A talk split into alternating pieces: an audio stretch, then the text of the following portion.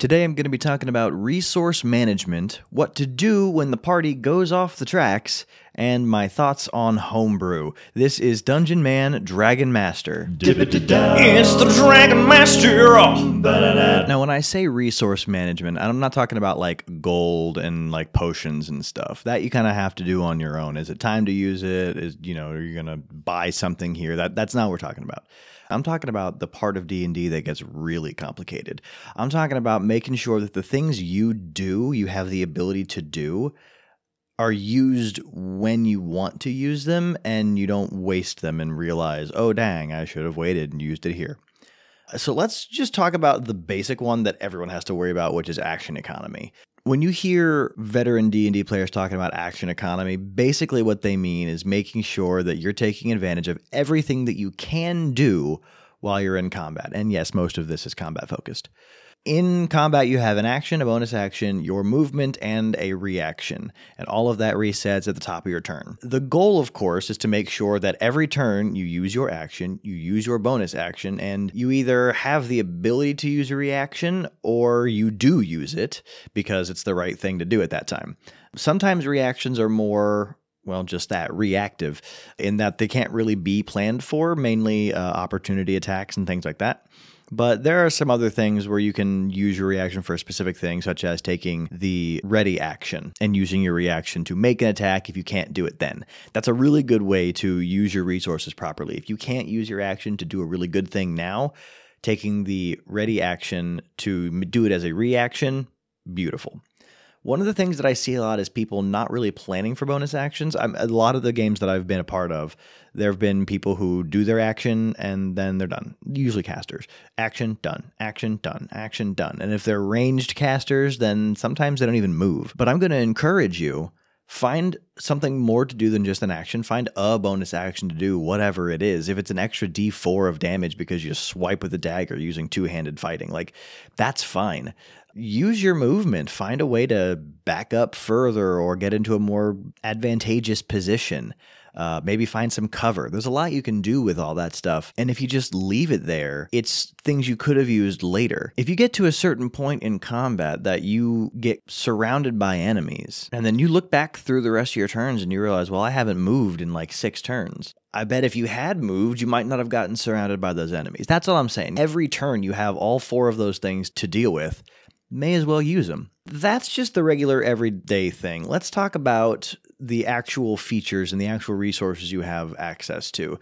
Reset per day features. So, when I talk about this, I mean, like if you look at your character sheet, you can do this X number of times per day. And generally, the logic I go through with reset per day features is if I don't have access to it later, could somebody or all of us die? If it's something that, yeah, this could save us if we're about to die, like a, uh, a mass heal or a mass teleport, right? Something like that. If I have access to it, then if we get into a pinch, click a button, gone, done, out of there, we're all safe. If you don't have access to that, could you die? Well, you might want to think about saving it until you really need it. The other one is if you don't use it, will somebody die? I mean, it's that exact example. If you're on death's doorstep and you can get everybody out of there, or else somebody has the potential to die right now, probably is a good time to use it. Reset per day features are supposed to be so that you have to really plan out your day and make sure that you're not just throwing your strongest thing out there. You got to take note of those strongest things and use them where they're supposed to be. Some of the reset per day things could honestly be spells. If you only get them uh, once a day. If your spell slots reset once a day, you got to make sure you keep track of that. But we'll talk about spell slots later. The other one is reset per rest features. Now, this one's different. This reset on a long rest or on a short rest. And remembering a short rest is just like an hour of not doing anything. What do you do about those? Well, the thing that makes these easier is that once combat is over, you can take a short rest and you'll be fine. But that does cause some issues if you are, for example, in a dungeon where you don't know what's going to happen, or if you're in the wilderness where any batty things could be around, or if you're running from something and you don't have time to stop, right? Those are things to keep track of. So, the first thing to think of when using a reset per rest feature is do I have the time to get this back? Uh, let's say you can do something three times per rest. Okay. You've used it twice. Now you've got one left. Do you have time after using this before you're going to need it again to take that short rest? If you don't, maybe save it. If you do, okay, go for it. Maybe you can get some extra damage out or something like that. And of course, the other one, it's the a little bit the same as before. If you don't have it later, will somebody die because of it? Um, mostly you have to worry about if you have the chance to get it back before that situation. But if you don't have access to it, is that going to harm something? So those are the basics and those are kind of the easy ones. Now I want to get into the most complicated thing about D&D and maybe just give you that little bit more courage to give it a shot. Usually I discourage spellcasting early on just because of how complicated it is, but there's nothing saying you can't do it. It's just knowing how to. So let's chat about spell slots. Spell slots are just complicated in that you have so many options and you never know when is the right time to do it and when is not.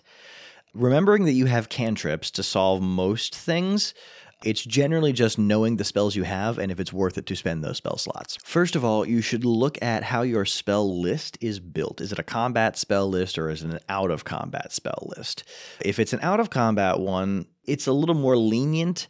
Uh, when you're in combat, hopefully you've got cantrips that'll help you out, and you probably shouldn't waste too many spell slots in combat because you're saving them for out of combat things, such as charm person or scrying, things like that. If it's a combat spell list, well, you have a little more to think about. Um, mainly, how urgent is it that you cast this spell at this level, that you use this spell slot? If you really need to, go for it. It's the same rules as the per day and per rest features. You just have to know how important it is to use it then. The other thing to think about is are there a number of spell slots that you need to save just in case? Did you guys make a plan to infiltrate this castle or this fortress or cave or whatever, and you need your teleport spell to get out? Well, if you do, you really shouldn't be using uh, the last spell slot of that because you're going to need it for later, right? The last one is is it really going to help or is it going to be overkill? If you have one goblin in front of you at the end of the fight, do you really need to chuck a fireball at it, or could you just do firebolt as a cantrip and move on? The main thing is just managing what you have and making sure that the rest of the time that you have in a day or in a rest or however long your resources refresh as long as you have what you need, you're fine. It's just having that forethought. And honestly, it's not that scary. Just give it a shot sometime. The next thing I want to talk to you about is what to do when the party goes off the tracks, or what I like to call DM prov. Uh, yes, I think I'm funny. So the deal is, we all know that parties do weird things. Players do weird stuff because they get a wild hair and they go, wait, but I want that. Or they think their character's supposed to, and so they do to be honest with you, that's where the best stories come from. Sometimes as a DM, we like to get really focused on the story we want to tell, but it's not really our story. We're more building a world for the players to make a story. We just give them plot hooks to get started. And I think this skill, this DM prov that I'm calling it, is a really good skill to have. It, it stops the railroading that can come from too much planning. You know, nobody likes it when you put a lot of work in and something doesn't happen you know? You, oh i planned this big fight and oh they just walked around. They didn't go do it. I, you know i worked really hard on this encounter and well they just didn't do it right? It, it feels bad when that happens. So there's not too much of a reason i think to put that much work into it. Plus you can't script a dialogue when most of the cast doesn't have a script. If you have this big conversation you plan to have between the big bad and the players well what happens if they just attack him you can't just say, wait, don't do that. Let's talk about it first, because that might not be what they want to do, you know? You got to just have the world ready and let them build the story. So let's talk about the left brain of it. The main thing that I like to control as a DM is the physics of the world. I know the basics of the game and of the world that I'm building, and maybe like the height of the walls in the area. And that's about it. Once you've got all that stuff, then the players can do what they want. You describe the scene, and that allows them to go and do their thing, which is nice. The other one to keep track of is your your DM basics. If a structure has HP and AC, just in case someone wants to break it down or something. Maybe the jump mechanics. That's one that I've had to look up a few times. Thanks, guys just to make sure if they want to jump over something, you know how to handle it, right? Th- those basic kind of things. There's other rules like that. You can go find them. As long as you have a concept of the way the game works and the way the world works, You don't really have to worry about planning specific things. Your players will do that. That being said, there is some mild planning that can be done. Um, I like to do random charts. Uh, like random encounters and things like that. If you build a random encounter chart and they go somewhere and you need to maybe buy yourself some time, uh, you can roll on this chart and say, oh, and roll, roll, roll. Oh, and oh my God, this basilisk just came out of nowhere. Roll initiative. That's going to buy you some time. If you don't have anything ready for whatever they're trying to do next, you can go do that. Uh, let's say they decide they do want to storm this castle. Well, you don't have the castle built. You don't know who's in there. You don't have the layout of it. You need at least until the next session to get that planned. Okay roll an encounter. Oh, uh, on your way, you get attacked by oh, three assassin vines. Oh no, what are we going to do? Right? That's a good one. Another chart that I like to do, another thing for like mild planning, is like an NPC knowledge bank. If you have like a set of legitimate NPCs, uh, it's nice to have a chart that says, okay, here's what they do know.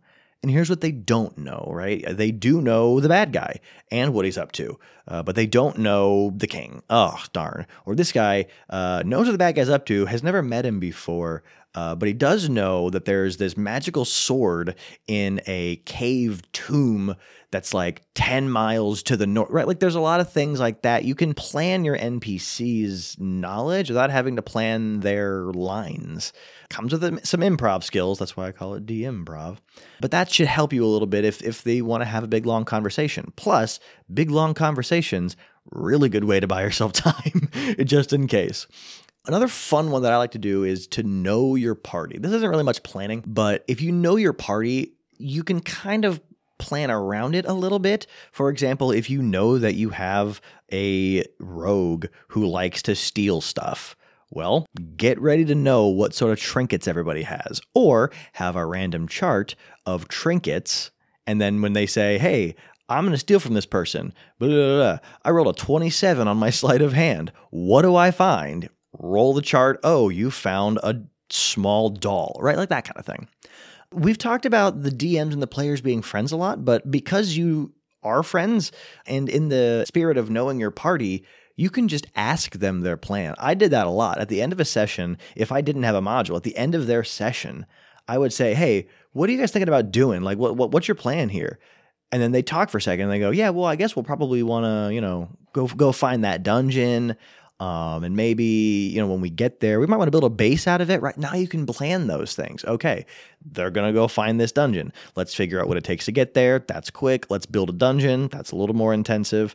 And if they just plan on storming it, again, if you know your party, you can try to predict okay, I know them. They're going to just fight everything. Let's have a decent little thing in here. Maybe I want them to think a little differently. I'll throw some traps in there. I'll put a puzzle in there. Now they have to do more. They can't you know, that kind of thing. Just knowing who is playing your game allows you to plan for it better or at least predict it a little bit so that your DM improv, God, I love that word, is a little less necessary and a little more flair game designers do this all the time. They when you make a sequel to a game or if you've been around for a while and you know who's playing your games, they take those statistics. They they poll the people who buy their games. They look at the age and the race and the sex and the marital status and the number of kids. Like they look at all those statistics to say, okay, the people buying our games like this.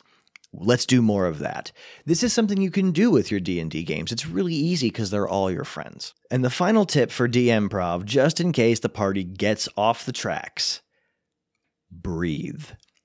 Everything is fine. Everything's going to be okay, especially if you just laugh about it. You say, and this giant dragon comes up and he says, I will eat you all if you do not bring to me all the gold within the kingdom. And the bard goes, You know what, dragon? We'll do that. We'll be back in 24 hours. And then they walk away. And as soon as they get around the thing, the bard goes, All right, I'm going to the nearest brothel. Uh, set something up, DM.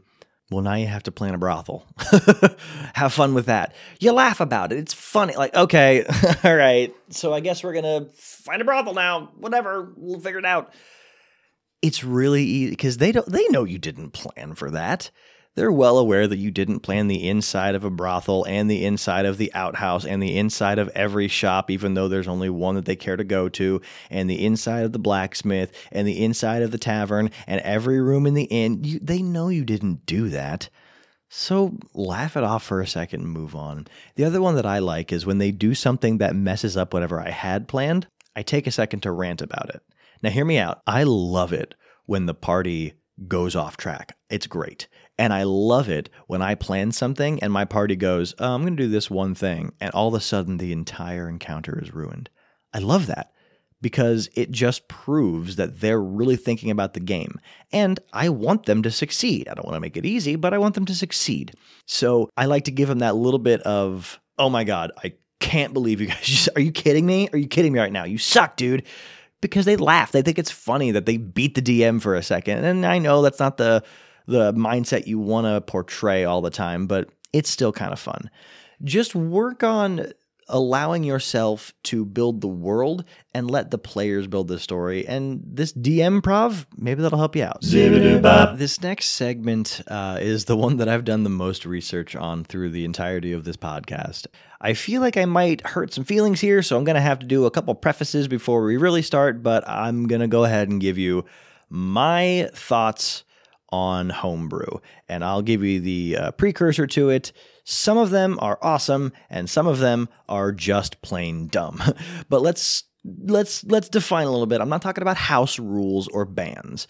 First of all, we already talked about bans. I think it's pointless.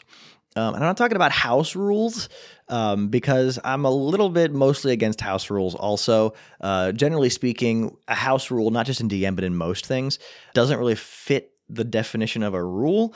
Uh, a rule is a restriction. A rule is a you have to do this before you can this. You have to do this. This is a thing that you have to do. And most house rules are more like house leniencies. Um, and I'll give you some D and D examples, uh, like the free action. Oh, well, that's the thing you can do as a free action. Free actions don't exist in game. There are things that we accept don't take an action to do, or things that can be put into other actions or done along with your movement but it's still not a free action. Uh, lenient bonus actions, for example, letting somebody do something as a bonus action that isn't usually a bonus action because, well, it's not going to break that much. It's not a house rule, it's a house leniency. Extra ways to get advantage. I know in the DMG they talk about flanking and it's a legitimate thing, but just some of that stuff is like, all right, well, you're just making it easier. It's not a house rule, it's just an added thing that you put in there. It's fine. I'm just not usually down for house rules. House rules are what ruin Monopoly, right? Like, like that's just the deal. So, the concept of homebrew is pretty simple. Wizards has created a system that allows you to make your own game. And I will say this up front any and all homebrews are valid as long as the table is having fun. Wizards at the end of the DMG has a spot where it teaches you how to build all of the stuff homebrew, subclasses, magic items, NPCs, all that stuff. They teach you how to do it. So clearly it's okay. It's in the official stuff. But why do I have a problem with it? Well, generally, my irritation comes from the why was the homebrew made? Now, if you have a fun idea and you want to experiment with it and you want to see if you can't create a new system or or uh, change the game just a little bit, that's awesome. That's fantastic. That's the kind of homebrew that I think is perfect and makes your game better. But if your homebrew is the, well, I want to do this, but with the stuff that's written, it's just not strong enough. So I'm going to build it so I can be stronger. That's lame. I hate that. I super hate that. And we'll we'll get into it more specifically. So first of all, I'm not going to include uh, homebrewed spells because I just don't see it as much. People don't really talk about homebrewed spells as much. If you're homebrewing a spell, it's because your wizard or your spellcaster or whatever decided they wanted to do a specific thing, and you're like, well, there isn't a thing for that specific thing. So I'll, okay, this spell is a ritual that traps this specific demon for 20 seconds, right? Like that kind of thing. Uh, I'm also not going to include backgrounds because in one of the source books, they have a thing that allows you to make a custom background. You don't even need to homebrew it. So, not really worried about that. That's a that's a fine. But we're going to do this in order of least cool to most cool. Good lord, I, I, I have to rant about this for a second. The the lowest one on the list subclasses. It's got the highest but I want it potential. And it, it, it just, it frustrates me so much. Doing research for this segment, I spent an hour looking at homebrew subclasses. I died a little bit. it, it, it, it, every single one of them made me want to rip my hair out. I couldn't stand it. And here's why. Let me tell you why. Because none of them were really original and none of them were really balanced, either too much or not enough. Some of them were just multi classes. So somebody made a thing that was two classes put together because they didn't want to work on figuring out how to multi class it properly. Uh, one of them was, I think, like a, a fighter sorcerer. So it's similar to the Eldritch Knight, but they use sorcerer rules and get meta magic instead of using wizard rules like the Eldritch Knight does. Wow, dude, just multi-class. I don't know. I just it just really frustrated me. Um, the other one that I like is when they use like a fake sacrifice, quote unquote, so that it's like, oh, but I'm sacrificing this. I don't get to do that, but that means this gets to be really strong. I think one of them was like a pyromancer, and it was like, oh, well, the only benefits you get are from uh, spells that deal fire damage. So, uh, shucks, I can't use any of the other ones more effectively. Okay, not much of a sacrifice. What do you get from it? Oh, you get to cast damaging spells that use fire damage with a spell slot of one lower broken stupid I, I, mean i just i couldn't i couldn't get past it it's it's so so broken. And the other one that I like, there was one that was so close to being really original and really cool. And then when you do the math, it's just making it worse. And I'll tell you about it. I liked it. It was a monk subclass where you had fewer ki points, but you got ki points. You refilled them by somebody failing a con save when you hit them with an unarmed attack. That's super cool. I liked that a lot. I was like, okay, cool. This is great. So you have to be continuously in combat. If you want to get it back, boom, boom, boom, you can get it. Smaller pool, so you can't do everything all at once. It's very balanced, it's very flat. I love that. And then I looked at the ability that said how you get the ki points back. And you can only do it like three times a day. So essentially, you get the same amount of ki points, just not all at once. Ah, it, it it made me really sad. And sometimes the the subclasses are poorly written. You might got to remember, Wizards works hard on their wording, and so sometimes the way that something is worded, you're leaving things out that just allow it to break, which I think might be a concept. So either it's a multi-class which already exists, it's way too strong, it's way not strong enough because they're trying not to be overpowered, or the writing is just so lack that everything is gonna fall downhill really quickly. Okay that's my rant. I don't know what it is. Just as I was doing research on this, the subclasses just I just couldn't get behind homebrew subclasses. I'm sure someone's got a great one. I encourage you to show it to me. But I so far all of the ones that I found over an hour of searching just made me cringe completely. That's not saying you can't make a homebrew subclass. Do it if you've got a good idea. I'm moving on. uh, homebrew races. I'm not upset about it. It doesn't really make a difference to me. It seems like it's mostly fluff. I can't really tell if someone's going to make a homebrew race that's like really, really broken. Uh, I looked at some homebrew races as well, and all of them just seemed kind of standard. Some of them had a cantrip that you get, and at fifth level, maybe you get access to a first level spell. There's a this ability. It's just kind of mixing and matching, right? It's hard to mess up if you're following that formula. Most of the time, I would think a new race would just be a reskin of an old race. I actually did this. I, I made a, uh, a, character sheet and I got a model for my girlfriend's dog uh, and gave it to her for her birthday, and she loved that. There isn't a dog race in 5e, so I kind of just made her a tabaxi and reskinned it to look like a dog because she runs around, she gets the zoomies, right? So, oh, feline agility. It's just kind of silly. It doesn't really mean anything, doesn't change anything. It's just slightly different. The other one is equipment and magic items. I think it's almost essential to be homebrewing equipment and magic items. Maybe not specifically equipment, but if somebody wants a specific weapon that isn't in game, well, maybe you do that. Reskinning a glaive to be a scythe or a kusarigama, which is a chain sickle. That's a thing that doesn't really exist in the game. There's homebrew versions of all that stuff, and I looked through homebrews of those, and they're great. That being said, it's very easy to break a magic item. Uh, it's really easy to include too much stuff and make it super complicated or way too much of a lockpick for everything, or to way overshoot the damage. Oh, it's just a dagger. Adding 4d12 of fire damage isn't that bad. Yes, it is. It can definitely mess with your game.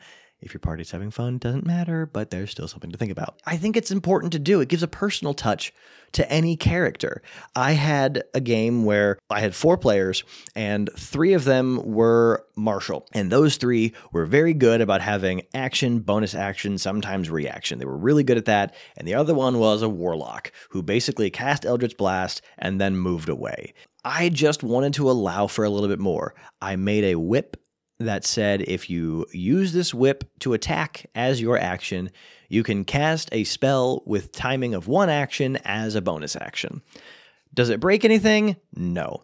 I also could have said if you cast a spell as your action, you can use this whip as a bonus action. It's basically just adding a d4 plus dex to damage. Wasn't that bad, and it gave the warlock something to do. But I'll give you a quick example of one that I actually want to build uh, as an equipment, and I'm kind of stoked about it.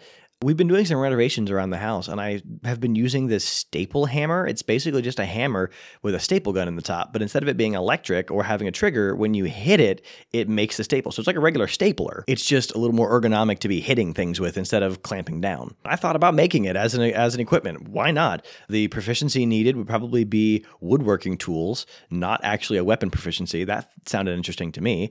Probably dealing like a d6 of bludgeoning damage, and then with a reload because you have to put the staples in there, and that deals an extra d4 of piercing damage.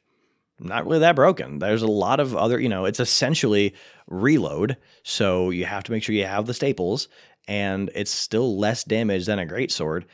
So I don't know. It just sounded like fun to me. Just a thing to think about.